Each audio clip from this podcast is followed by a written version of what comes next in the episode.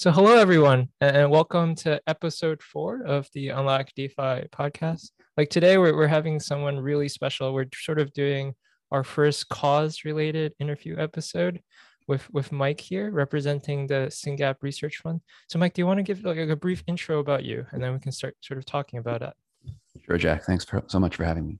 Uh, my name is Michael Graglia. I run the SynGap Research Fund, which is a 501c3 charity in the US that has sister organizations in the UK and Canada and, and other countries where we um, work day and night to accelerate therapies for kids who've been diagnosed with SYNGAP1, which is a super rare neurological disease um, that is genetic, meaning there's a typo in the genes but a lot of people hear genetic and think it's inherited, which is not true.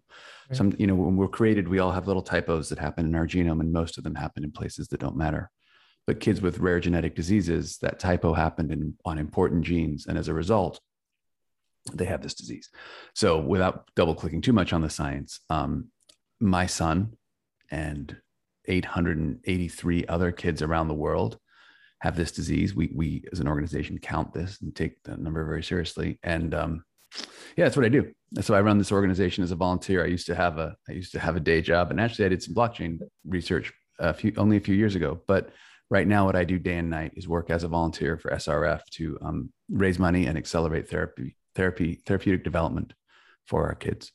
That's that's absolutely incredible. So so um uh, some of our viewers might know and some of them might not. So, so um, the first cause that we're targeting as Unlock DeFi is is SynGap, and we will be donating at least at least three percent of the revenue from our first products to Mike's uh, research fund, the SynGap Research Fund. And the reason we chose that is because as a team, we personally know a family near and dear to our hearts uh, whose child was recently diagnosed with SynGap. It absolutely breaks our hearts, and uh, and we wanted to do something. Okay, and that's why we chose this as our first. And and by coincidence, Mike is a perfect person to, to be the first person for us to interview because he does have a blockchain background as well. So, so Mike, do, do you want to talk a little bit about your background b- before starting work at SynGap One uh, for the research fund? Sure, sure. It'd be my pleasure. So, my background is um, everything from Peace Corps to business school to the World Bank to the Gates Foundation, and um, so strong like international development focus. And then the coolest job, one of the coolest jobs I've ever had was I got recruited um, to lead a group at New America, which is a very, very good bipartisan think tank in DC, mm. to answer the question how can we use technology to accelerate international development? And as part of that, I got I, I, I double clicked on okay, let's let's work on property rights, and I won't tell you why property rights are important, but they really are. And Absolutely. I jumped right right jumped right down the rabbit hole on um, blockchain and property rights, right? And I mean the the, the the quickie there is wouldn't it be nice if we had immutable ledgers so in places where things get where where if a building burns down, you lose your deed. You know, it's Absolutely. it's useful. But then there's also like I wrote a paper about Ukraine. it'd be really good for Ukraine to have all we, of their property rights on, on, on episode three this morning i just interviewed two solana developers in ukraine right because the thing about ukraine that i say in this paper is they got russia next door who, who invades them every couple of decades right and so it's really good to have your property records on chain but there's all these cool reasons. And I wrote a paper that's actually MIT published about um, blockchain and property rights back in 2018. But at the end of that year, closer okay. to what you guys are up to, I realized that putting polygons on chain, yeah, not that hard, frankly. It's math. It's not even a math problem. It's just you just do it. Yeah. What's really hard is putting natural people on chain, right? Mm. How do you connect? How do you connect Jack and Mike yes. to a token? Like, what do you do? What by how do you? And, and I mean, I can talk about this for hours, but I spent like three months really trying to understand this and separate yes. the fluff from like the really hard work and cool technology that's being developed. And I wrote a paper um, called "The Hammer Finds a Nail." Yeah, because I really, I'll link I'll link that below as well. Yeah, yeah, it's it's a it's it's awesome. So I was really having fun, and I could have probably spent the rest of my career in the blockchain rabbit hole. But as that was happening, um, yeah, I live in I live in California and I was working for DC think tank. My son got sicker and sicker. And the thing with SynGap and you know the family you, you know probably had a similar experience. When our kids are born, they they just look perfect. And and um, it takes three or four years, sometimes more, sometimes less, but normally three or four years for it to become very clear that our kids are very sick. And then they start mm. and then they start having seizures and then it, it just keeps going. And my right. son, and at that point, when I was working on this blockchain stuff, um, it became very clear that my son was very ill. So, and okay. me flying to DC all the time wasn't helping. So I, I, right. I left that job for a, a, a, a lighter job here in town and and started the foundation and then it just became clear after a year that the work of the foundation was um, so much and so SYNGAP research fund took over and and we're very fortunate my wife is an investor and so i said okay. baby you're in charge of making the money i'm going to give yeah. it all away yeah. and that's what we're doing so the SYNGAP research fund is is um it, but it's not Mike's fund. To be clear, it's a it's a U.S. public charity. Of course, we have 14 families on our board. We we have yes, it's, it's, the fund that Mike is representing today on, on yeah, our sorry. podcast. I just don't want anyone to think this is a one man show. There's a there's a, there's an army of parents working hard to change the future for our kids because you know you mentioned the family you know they're a little heartbroken. Yeah. Until something changes, the future is heartbreaking. This disease is yeah. not good. I, I know, I completely agree. And there's a few things I just picked out from what you said just now, but but yeah there's there's so many uh, diseases and genetic disorders out there especially the rare ones that aren't getting um, a lot of funding to find cures. Right. and some of those cures you know might be closer than people think if, if we only had sort of the dedication and time and manpower and, and funding to go after them right? Yes and and uh, especially with some of the more medical technologies sort of emerging as being like very very usable like crispr and, and other related things like i feel like i really feel like some of these genetic disorders will be cured in the next few decades right? And uh, um, you know obviously we don't know if SYNGAP one will be one of those but but we sure hope that that donating to to a fund like the SYNGAP research fund will, will move us a lot closer to that point and uh, let me let me just backtrack a little bit and talk a little bit about what you mentioned about the blockchain, and then we can dive deeper sure. into to what SYNGAP one is, so people can sort of understand more about the disease. And and also just to give you a little bit of my background, uh, you know, my interests are extremely varied. Uh, I've studied two years and I'm a licensed uh, massage therapist. I actually uh, spent a year training to become a doctor of physical therapy before I dropped out to do this full time. Uh, hmm. so I, I, love medicine. I, I, am happy to double click and go as deep into the medicine and science as you wish. I, I sure. love that stuff. Uh, I've you know I've read research papers and stuff like that. Absolutely brilliant. And uh, but anyway, ooh, is my feed a little bit? Uh, no, you're good. You're good. Okay. Yeah. So so yeah so so property rights. This is this is amazing because just uh, yesterday or the or the day before I was talking about this on a Twitter space to like you know 20, 30, 40 people. I forget how many were in the room and just this idea of uh, sort of from a legal standpoint when, when most people buy and sell nfts you're just buying the artwork you're not getting much of the the copyright or, or the licenses like attached to the artwork but mm-hmm. that doesn't mean that you can't right it, it's sort of um, dependent on on what the creator wants to grant you when when you buy the NFT. There are some secondary marketplaces like Solsea now that allow you to attach the, the copyright directly to the NFT when it's minted. So whoever buys it um, has that right. Um, and there are some other creators who just explicitly write on their website or, or, publicly announce that that is what they plan to do. That when you buy this this piece, you have a certain level of copyright, and, and that is something that our company uh, Unlock DeFi stands for as well. Like if you look at sort of our, our slogan on our uh, Twitter page or something like that, we basically say uh, decentralized ownership and empower communities. And, and you know, donations definitely help empower communities. But for decentralizing ownership, what we plan to do with our 3D buildings that, that we're selling uh, 3D animated, beautifully hand modeled, randomly generated buildings with, with Soundscape is that we are giving you full commercial copyright with each of the buildings that you buy. What we mean by that is you'll be able to download the 3D models. You'll be able to use that any way you want. You can make your own NFTs, put them in your video games, put them in your own metaverses, do anything you want and sell those things full commercial rights because we believe that in this world in which you know if you look at the smart stock market 90% of value is now intangible. And we're going to a future where most of the things we own is digital. You need to be able to own that right legally speaking and we want to move towards that future. Also on the deed issue you brought up yeah that's sort of like an example i've been giving as well. Um, you know there have been some of these uh, countries uh, you know maybe like ukraine but definitely in, in the middle east as well where you know the the the courthouse or whatever that stores the files burns down or or you know a, fraction of the government takes over and refuses to sort of uh, uh, acknowledge that you own your land or you own your house. And if we at least sort of um, upload those records onto the blockchain and those can be sort of uh, validated across the entire world you know at, at, least the government can't deny that they're stealing it from you right? At right. least there's some proof that you've owned this for for that many years. But anyway, I, don't want to dig too much into the blockchain because we want to focus on SYNGAP for sure. So so Mike, let, let's start like from like very basic uh, overview and just talk about okay, so if I've never heard of SYNGAP one before, yeah, like like what is this disease. And Totally. and- yeah. Totally. So it's it's a gene. It's a gene in you know we all have like I like I said we all we all have two copies of every gene, one from mom and one from dad. yeah. And there's a lot of neurological genes. So the the the, the next two minutes of what I'm going to say applies to a number of rare neurological genetic diseases, Yes. right? And and, and actually that's good because there's different kinds. And and broadly speaking, we have two copies of every gene. And if you have a if you have a blockchain focused audience, we all understand redundancy, right?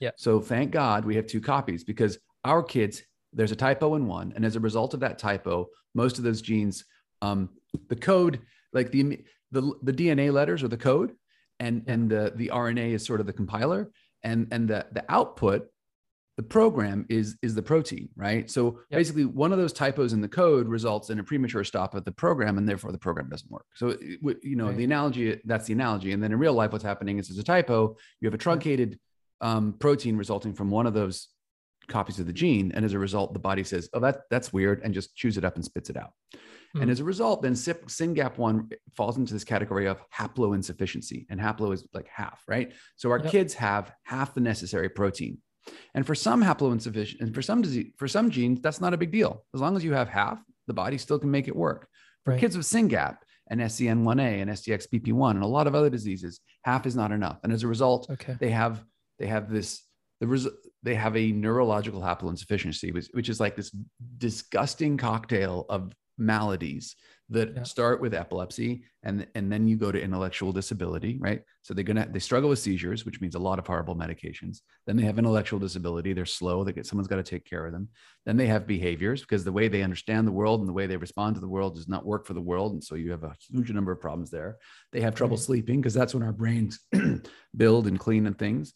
And then they also have muscular issues because the brain controls the body. And and the way it was explained to me by one of my physical therapists is like your son's just not getting enough cycles like the muscles aren't getting Mm. trained enough to learn how to do what they're doing and that's why he can't pick things up that's why he can't run that's why he's Yeah. in-toed that's why he will hunch over over time because the front of his body's not getting strong his muscles aren't getting strong enough so he's using his, his skeleton to hold himself Mm, up right Yes. His skeleton, ligaments, Yeah. bones. Yeah. yeah, Mhm. all that. So essentially, sing the way to think about it is SYNGAP1 is a critical part of the brain. It is in the it, and to double click on that, like a Yeah. synapse, right? We have the presynaptic density and the postsynaptic density. Yeah. SYNGAP1 is the second most common gene protein in the postsynaptic density, which basically means Wow. synapses don't work without SYNGAP1. And so our kids spend their whole lives struggling under the weight of intellectual disability epilepsy. And it's not our kids because they don't even, they can't really take care of themselves, right? So the Right. families and the society, everybody, when a kid is when a child receives a SYNGAP1 diagnosis, the entire family and community is affected. And yeah, that's it. And and and the reason to be hopeful, like not just we're going to raise a bunch of money and do this, right? Yes. There- there- there's there's there's at least three reasons to be hopeful that SYNGAP1 can be cured in the near future. And I want to Okay. make sure your friends hear this, and I make sure everyone hears this. I love it. I love it. Number one, it's a haploinsufficiency, right? So we Yep. have a backup copy.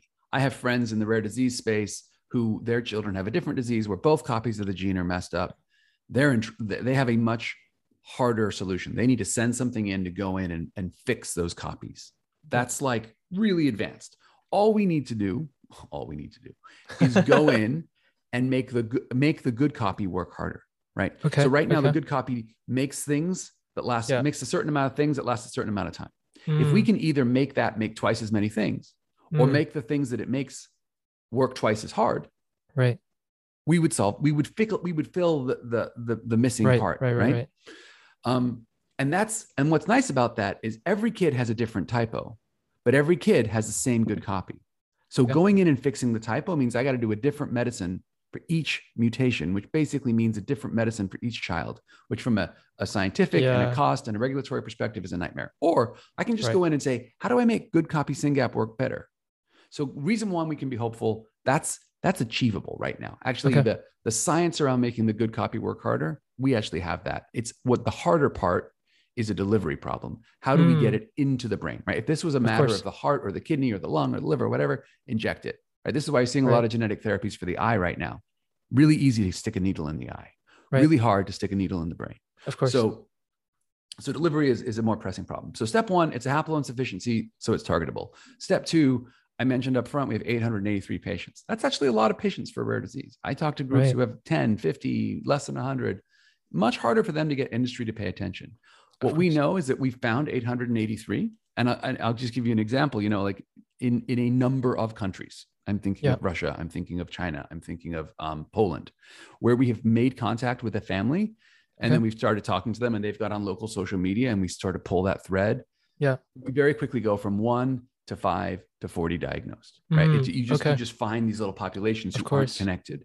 Yeah. And and that's and that tells you how many patients are out there. So we know from our own counting there's 883 people we can find. Yes. And we know from some um some of the literature that yes the, the predicted incidence of this disease is actually suggests that there's thousands and thousands of these of these of these uh, mutants out there and then the question is well where are yeah. they and the answer is they're either sitting in a medical warehouse like they've been diagnosed with epilepsy or autism they've been given a drug and they're just sitting there or right there's a bunch of them who have a pretty mild phenotype, meaning uh, their presentation mm. is not so hmm. severe, and they're they're either right they're undiagnosed and therefore undertreated, or they're somehow managing, right? And then there's a there's a harsher answer, which is actually because that number that would which is six per hundred thousand conceptions, right?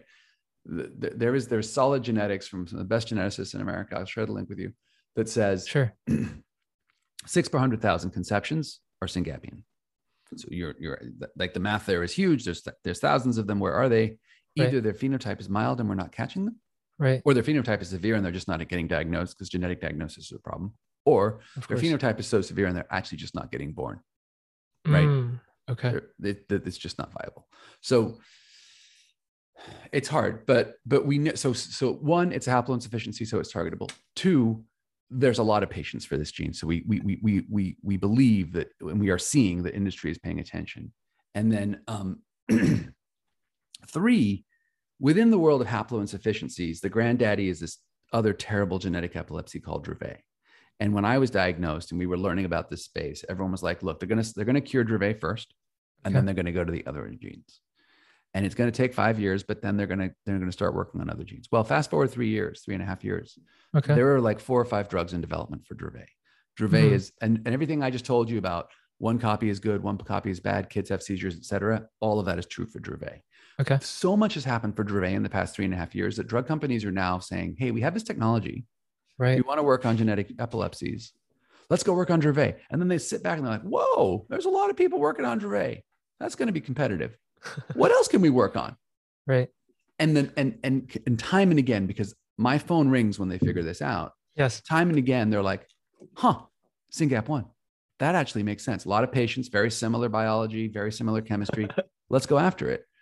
And then so your question should to me should be, well, Mike, you don't need my money, right? Because we just these companies are interested. And my answer is no, dude. Because yeah. the problem is all these companies have their own shtick, right? And they've all got five or six genes that they're going after. Yeah. But then so what we as the fund are doing now is we're not going to postdocs and begging them to work on our gene because people are working on our gene. What we're doing is we're looking at right. where where everybody fails and where everybody fails mm. is the hmm. end of the race, right? So they okay. prove it in the dish, they yeah. stick it in mice, they stick it in yeah. patient models, which is those cell lines, and then they have to design a clinical trial, measure progress, deal with the FDA, get it approved. And that right. is where things can go so wrong. So all the money we're all the work we're doing right now, like next week, I'm going to put out a press release.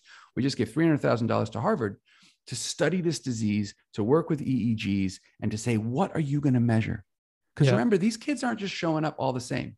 They're all yeah. showing up different. They're all on different cocktails of heavy hitting drugs.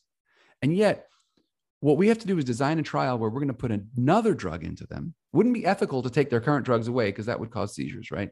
So we have right. to put another drug into them, and then we have to measure something. What the do you measure in a kid who's seizing, drugged up, can't speak. yes. It's a really hard question. So what we're doing oh, right gosh. now is we're spending money on the enabling environment, right? We're making yeah. sure that whoever, whichever of the different labs and companies is thinking about SYNGAP, when they get ready yeah. to say, hey, we want to do this, yeah. we've done everything we can to make it feasible for them to do a trial. I, yeah, I absolutely love what, what you just said. So, so two two things that I just kind of picked out and relating to, to my company is that you're saying that um, with Dravet, it, it's it's they've done uh, several years of development on these drugs and it's promising, and there's multiple companies working on them. Yeah. And so some of these companies or, or new entrants into the space are thinking maybe SYNGAP is the better place to go and deploy our resources. Just like my company decided to to go and deploy on on Solana instead of Ethereum, yeah. and uh, also uh, sort of um, choosing where to spend your time and your money most efficiently it sounds like you're trying to identify uh, pain points in sort of this this process of, of getting this drug all the way from development through testing to through approval and you're seeing that okay this is where we can spend our resources the best right. to, to speed up that process and that is something that you know I, i've started noticing a lot in sort of my space as well with these uh, developers trying to target the, the pain points of you know people who make nfts and stuff and building these tools so that so that we can speed that along. So i, I feel like um, a lot of these things you're talking about are very easy to understand for people and you're doing a great job explaining them. And and yeah i mean it sounds very promising to me. And you know I, I would never make the mistake of saying that uh, you know something like this does not need funding. Like of, of right. course it needs funding and, and, you know i'm telling you the fans like i know things like this they, they need as much help as they can get okay? You know i, I you know i you know at, at the university when i was studying to become a physical therapist you know we've we've had uh, research classes i was working on a research project.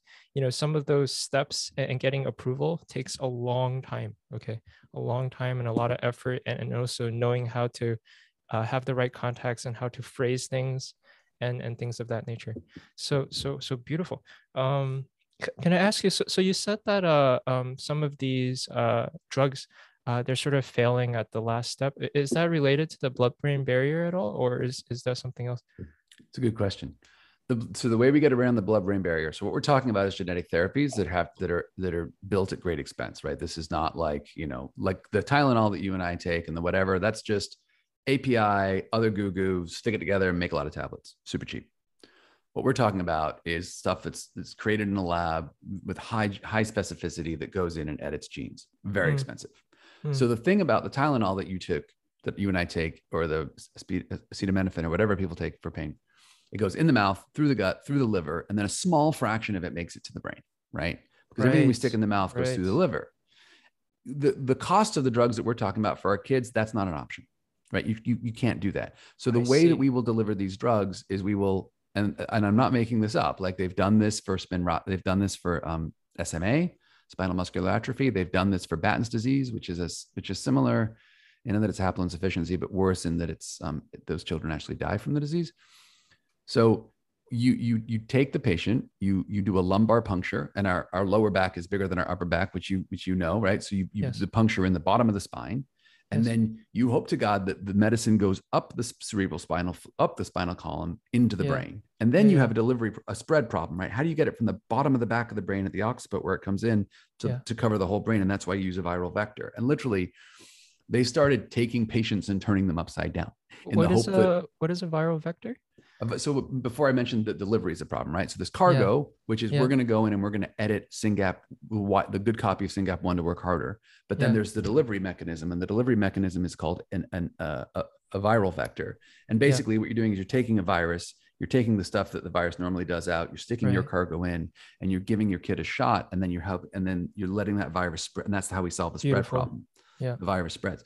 But there's a lot of challenges with viral vectors that include it's a virus so until we figure out how to turn it off, um, the body will have an immune response. So, you, which means you get one shot, right? Mm. So if you give them hmm. too little oh, medicine, oh gosh, that's scary. You, it doesn't work. If you give them too much medicine, yeah. maybe you kill them. So like that's tricky. Oh wow. And then there's and then there's um there's also a spread problem and there's also a size problem. So so the most the there were people are working on other viral vectors right now, but the one that they've used before for SMA is uh, called AAV9 and okay. the trouble with the AV9 is that its cargo hold is about 4,000 BPs, and or which I think means base pairs, and SYNGAP one is 4,032 base pairs long.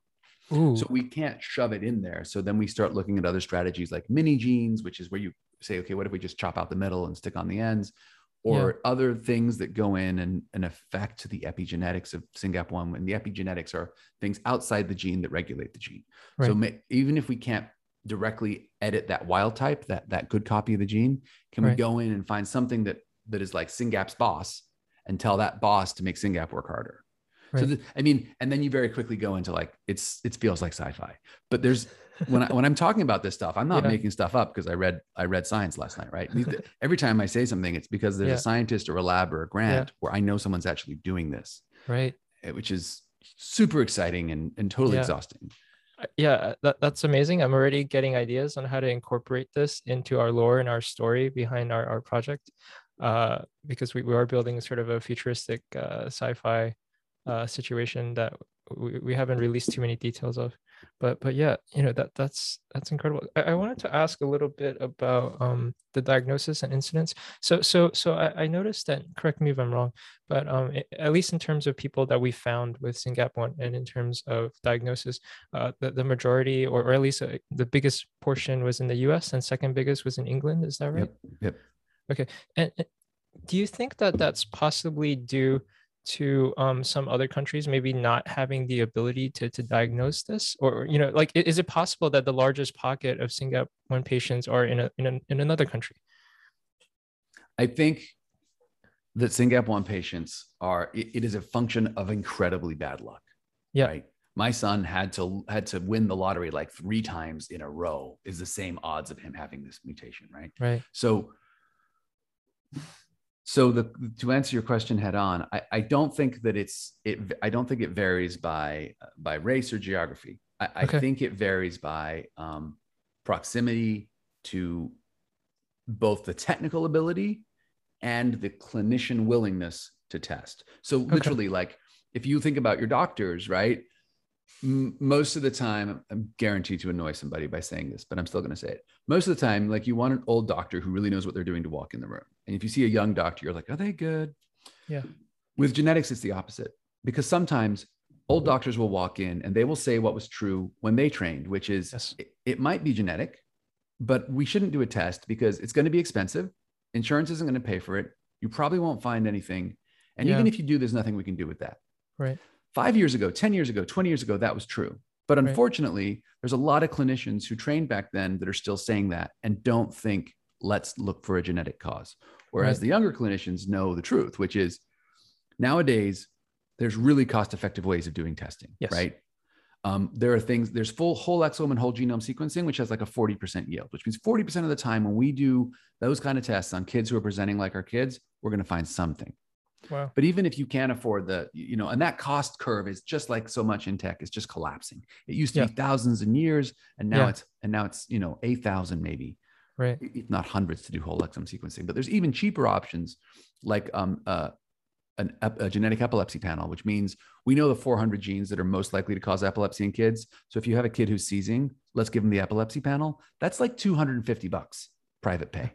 So even insurance won't pay for it. The smart Yeah. thing, there's programs that will pay for it, but even if you can't find those, just Right. pay the 250 bucks of because course because getting that answer is life changing, right? Like Yeah. once once you know what you what specific gene you have, you go from this wasteland of my kid is a little weird, they do a bit of this, they do a bit of that, and talking to endless specialists and not knowing Yeah.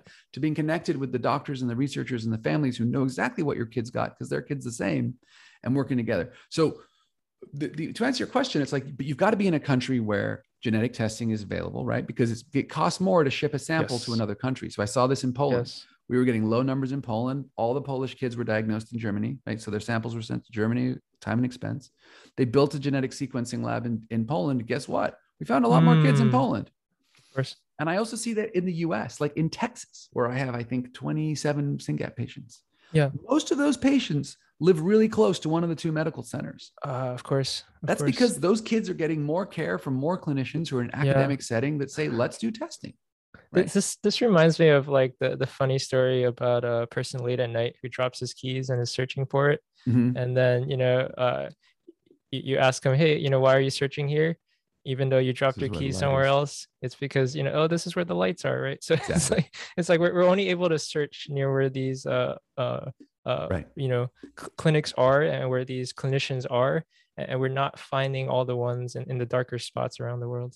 That's a hundred percent right, Jack. It, it's it's and it's heartbreaking because you know what this means is you know in India I've got two diagnosed patients. In Yeah. China, I've I'm, I'm told we have at least forty. Both of those numbers are absurdly low, Yeah, that doesn't make any sense to me. but it doesn't make any sense that I have two in India and I have Yeah. 250 in the U.S. right so so is that something that we are working towards helping as well or or is that sort of um, something that maybe becomes party after we have the cure Very, very, very good question. So there's there's two answers to that. First of all, it's a meta level problem, right? yeah It's um, it, you've got to you got to get every clinician, every pediatrician to think, could this be genetic? Should I order testing? right, Right. Step one. So you got to change this. Step two, like I said up front, people confuse genetic with hereditary. Right. And and in certain and in certain families, like I'm Italian.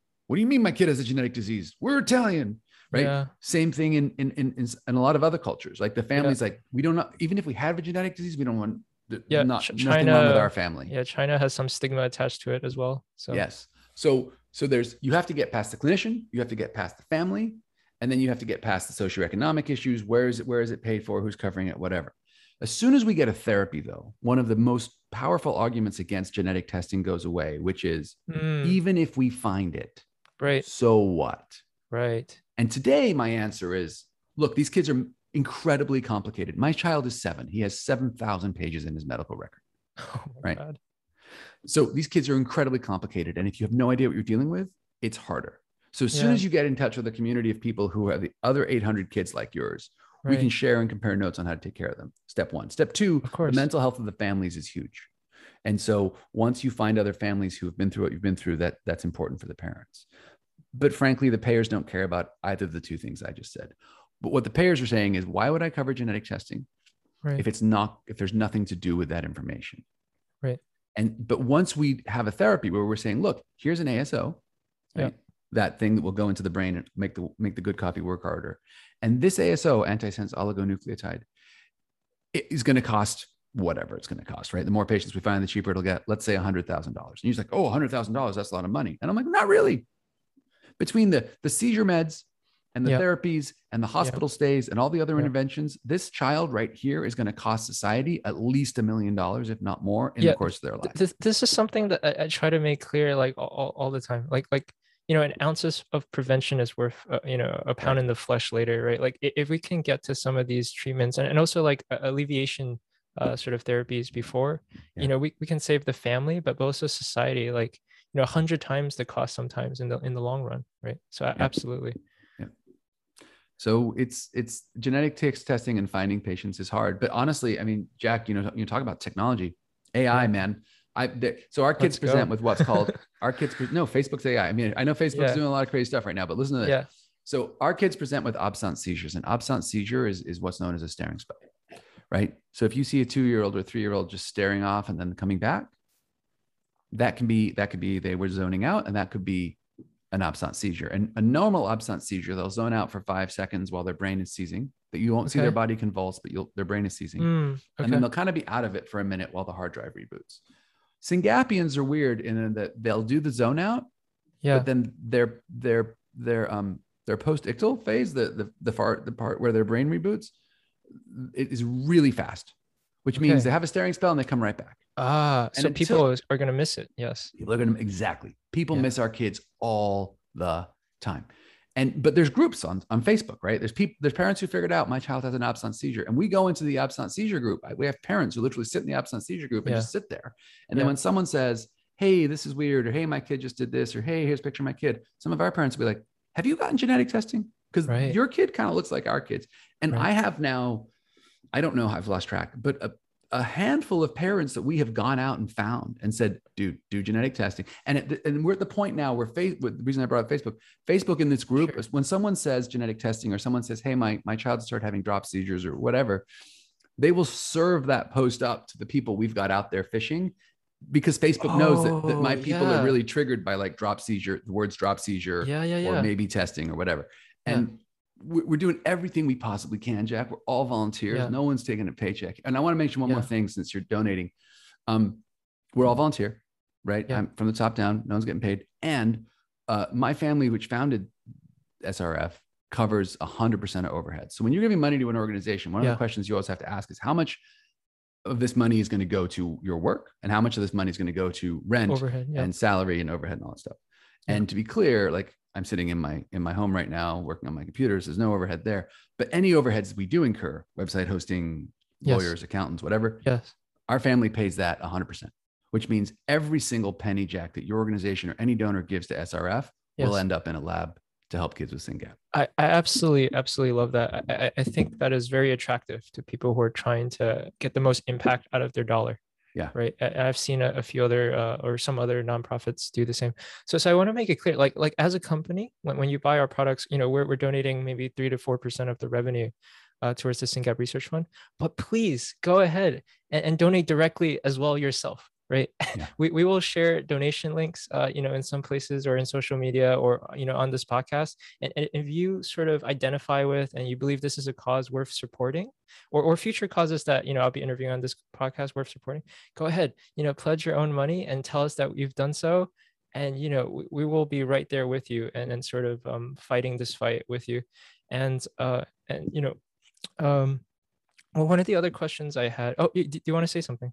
Well, I want to say thank you for saying that. Um, yeah. I also want to let your listeners know. I don't know when you're going to drop this, but next week we okay. have a cool event that um, techies will love. Yeah. So one of our dads, um, amazing family. I'm not sharing anything that's not very public on their webpage. Sure. Um, their child is called Emmett. Yes. Very severe case, right? This child is, um, I think he's, I think Emmett's four now. Had so many drop seizures, and a drop seizure because our kids progress. They go from absence seizures to drop seizures to tonic clonic, et cetera. Mm. And sometimes I see kids not having. So my son is seven. He hasn't had a drop seizure yet. But what I, based on what I'm seeing, I would yeah. expect him to have one around 18, 19, 20. Okay. Poor Emmett has started having drop seizures when he was three, or okay. if not earlier. And this little boy stopped walking because he was so sick of falling down. So he was crawling and he was walking, started having drop seizures. He said, I'm done. I'm just going to crawl because the, the, the fall is shorter, right? Yeah. And so this family has been through everything for poor Emmett. He's one of the most severe cases we have in the U.S. And Dad is a yeah. is a, a YouTuber. He does YouTubes on building your own computer, and he's a funny guy. He's a smart guy. It's called UFD Tech. So last year he did like a 24 hour fundraising live stream for us. Um, just him being silly with all his followers, raised like forty thousand dollars, helped us fund the Nepi Genetics grant. This year he's going big, man. He bought himself a Tesla. We just, I, will share the picture. We just wrapped the Tesla. It's beautiful and he's yeah. going to drive. He's doing a cannonball run with two other dads yeah. from New York to LA to raise at least 100 grand for a project called Rare Base, which is drug discovery. And what's what's what's cool and geeky about it, aside from the fact he's a you know a tech video blogger, is he's live streaming the whole thing. So he's yeah. got cameras in the car, out of the car, and, and he's got SIM cards for every major carrier in the US. So the the entire 60 hour drive across America is going to be live streamed. It's do you have do you have a link to that? I, I could screen yeah, yeah. share the website or something right now so people know what we are talking about. But it, it's such such a cool idea, I think. Yeah. Slash C-ball for cannonball. So um okay. Uh, actually, I'll give you I'll give you a, a, more traditional link if you want. But it it's super cool, and I mean, th- but that shows you like we're at the point where whatever it takes, we will do it because every penny gets turned into some postdoc in a lab working on making this happen faster. Right? Yeah, that's yeah, it. Absolutely so so like oh my god it, it just you know I, I come from a a outdoor endurance sports massage therapy physical therapy background. And you know I, you know I cycled across the country. I love running and hiking and it just breaks my heart when when I when I see just beautiful young children like this and just not able to walk. Um just makes right. me cry. But uh but yeah so so efforts like this is is beautiful. And I, I think you know um, sometimes when when people uh, find a cause eh, you know may, maybe there's not that cool factor or that you know sort of a passion that they identify with if, if they don't themselves don't know anyone with the disease. But in this case this is this is really cool right? So so they're doing a, a cannonball run in a tesla car. And you know for people who don't know what a cannonball run is you know they're basically driving from from um the the end of the country to the other end. Is that correct yeah, they're driving from New York to LA, and if you go back to that other tab and you scroll down, um, yep. that's the the family. He's a YouTuber, right? So there's there's yeah. videos of him and his wife talking about their kid and what they're going through, and it's yeah, it's it's it's pretty epic. And um, we have just started posting them today, but there's pictures of his Tesla, and we've completely wrapped it. We wrapped it in our colors. We stuck our logo on there. We oh, stuck beautiful. a QR code on there, and um, yeah. yeah, that hashtag UFD Cure will will probably pull stuff up. But oh, beautiful. Yeah. So so we we will we will uh, uh share links to this uh donation as well. If, you want to direct uh donate to the cannonball run and this is this is a passion that that you identify with. But but yeah yeah beautiful. So they're okay their target is to raise a hundred thousand. Um let's see. And, and, and when yeah. go ahead. No i was just asking like like when is the actual run itself? October 6th so Wednesday, next week, Wednesday to Friday. They're going to leave New York on Wednesday morning. in fact, they're probably going to be having drinks on Tuesday night in New York if you want to go say hi. And um, and then they will drive. Oh gosh, I, I will try. I will try. Yeah, he, these are really special. So so Brett and and Peter and Kevin, they're Yeah. all active volunteers, but they're all dads. And I think what's you know the other thing that's interesting about this to digress from the science for a second is the psychology of it. Yeah. So we talked about there are some certain societies, and I think all humans don't want to say there's something wrong with my bloodline, right? And there's nothing wrong with the people's bloodline, to be clear. This is a spontaneous mutation, but people Yeah. get confused about that. But you know, I talk to one or two newly diagnosed families a week, and what I what I hear again and again is I find myself talking to mom, and she's explaining to me how dad is having trouble accepting it. And there's an interesting thing there, right? Like the moms are closer to the babies, Mm. so they're Mm. it's they see faster that something's not right. But dads, we're just like, no, I'm gonna Yeah. I'm gonna fix it. I'm gonna power through. And Yeah, they'll, they'll grow out of it. yeah, and it's it's hard for dads to realize actually no, and the, I, I can't muscle it. I can't fix it. I can't pay for it. What I got to do is love this kid and support them Absolutely. until our collective effort is able to create a medicine to to give them a better life right? Uh, and what's yeah. cool about these three dads is they've been through that whole journey and they're all just all in. I mean these these guys are i have tremendous respect and admiration for for um my fellows Yeah. gap dads especially these guys. Yeah I, I i love you guys. Like um from from our team perspective like a, a lot of my team members are parents. Um a lot of them have daughters.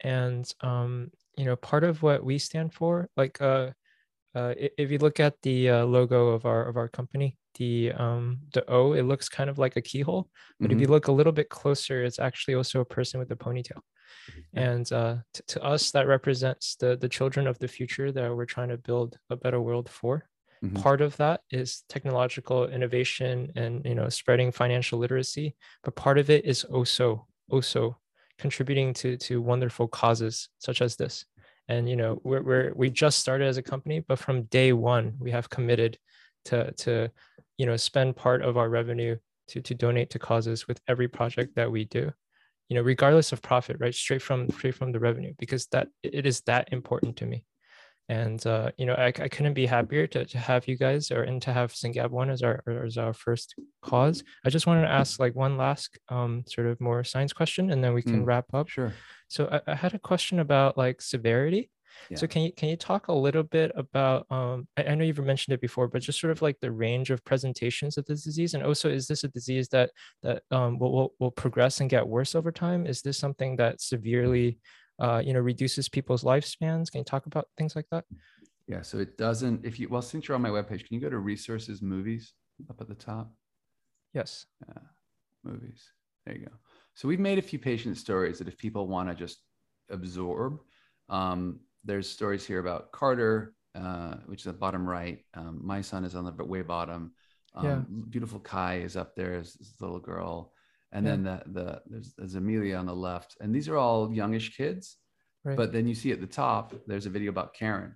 So, Yes. you know, there's almost no adults diagnosed with this disease. But while someone was looking for a different uh, genetic issue, they they accidentally diagnosed Karen with SYNGAP1 last year at the age of 65. okay. So Karen's an amazing story. And, and so the headline there is no, this does not, this disease does not kill people. Okay. Um, our, our, our kids live long lives, but yes, it is progressive in the sense that the way I think about SYNGAP is it's it's part of the synapse. So it's think of it as cement, right? If you're building a brick house and your cement isn't quite right, yeah. if it's a one-story house, it'd probably be okay, Yeah. right? When you get up to 10 stories and your cement is not good, you probably have trouble. And Of that's course. exactly how you should think about our kids, right? So at the age of um, zero, one, two, three, four, five, six, our kids are very sick. They have seizures, they can't sleep, they have Yeah. behaviors, um, they're behind their peers intellectually. It's a problem. At the age of 20, 30, 40,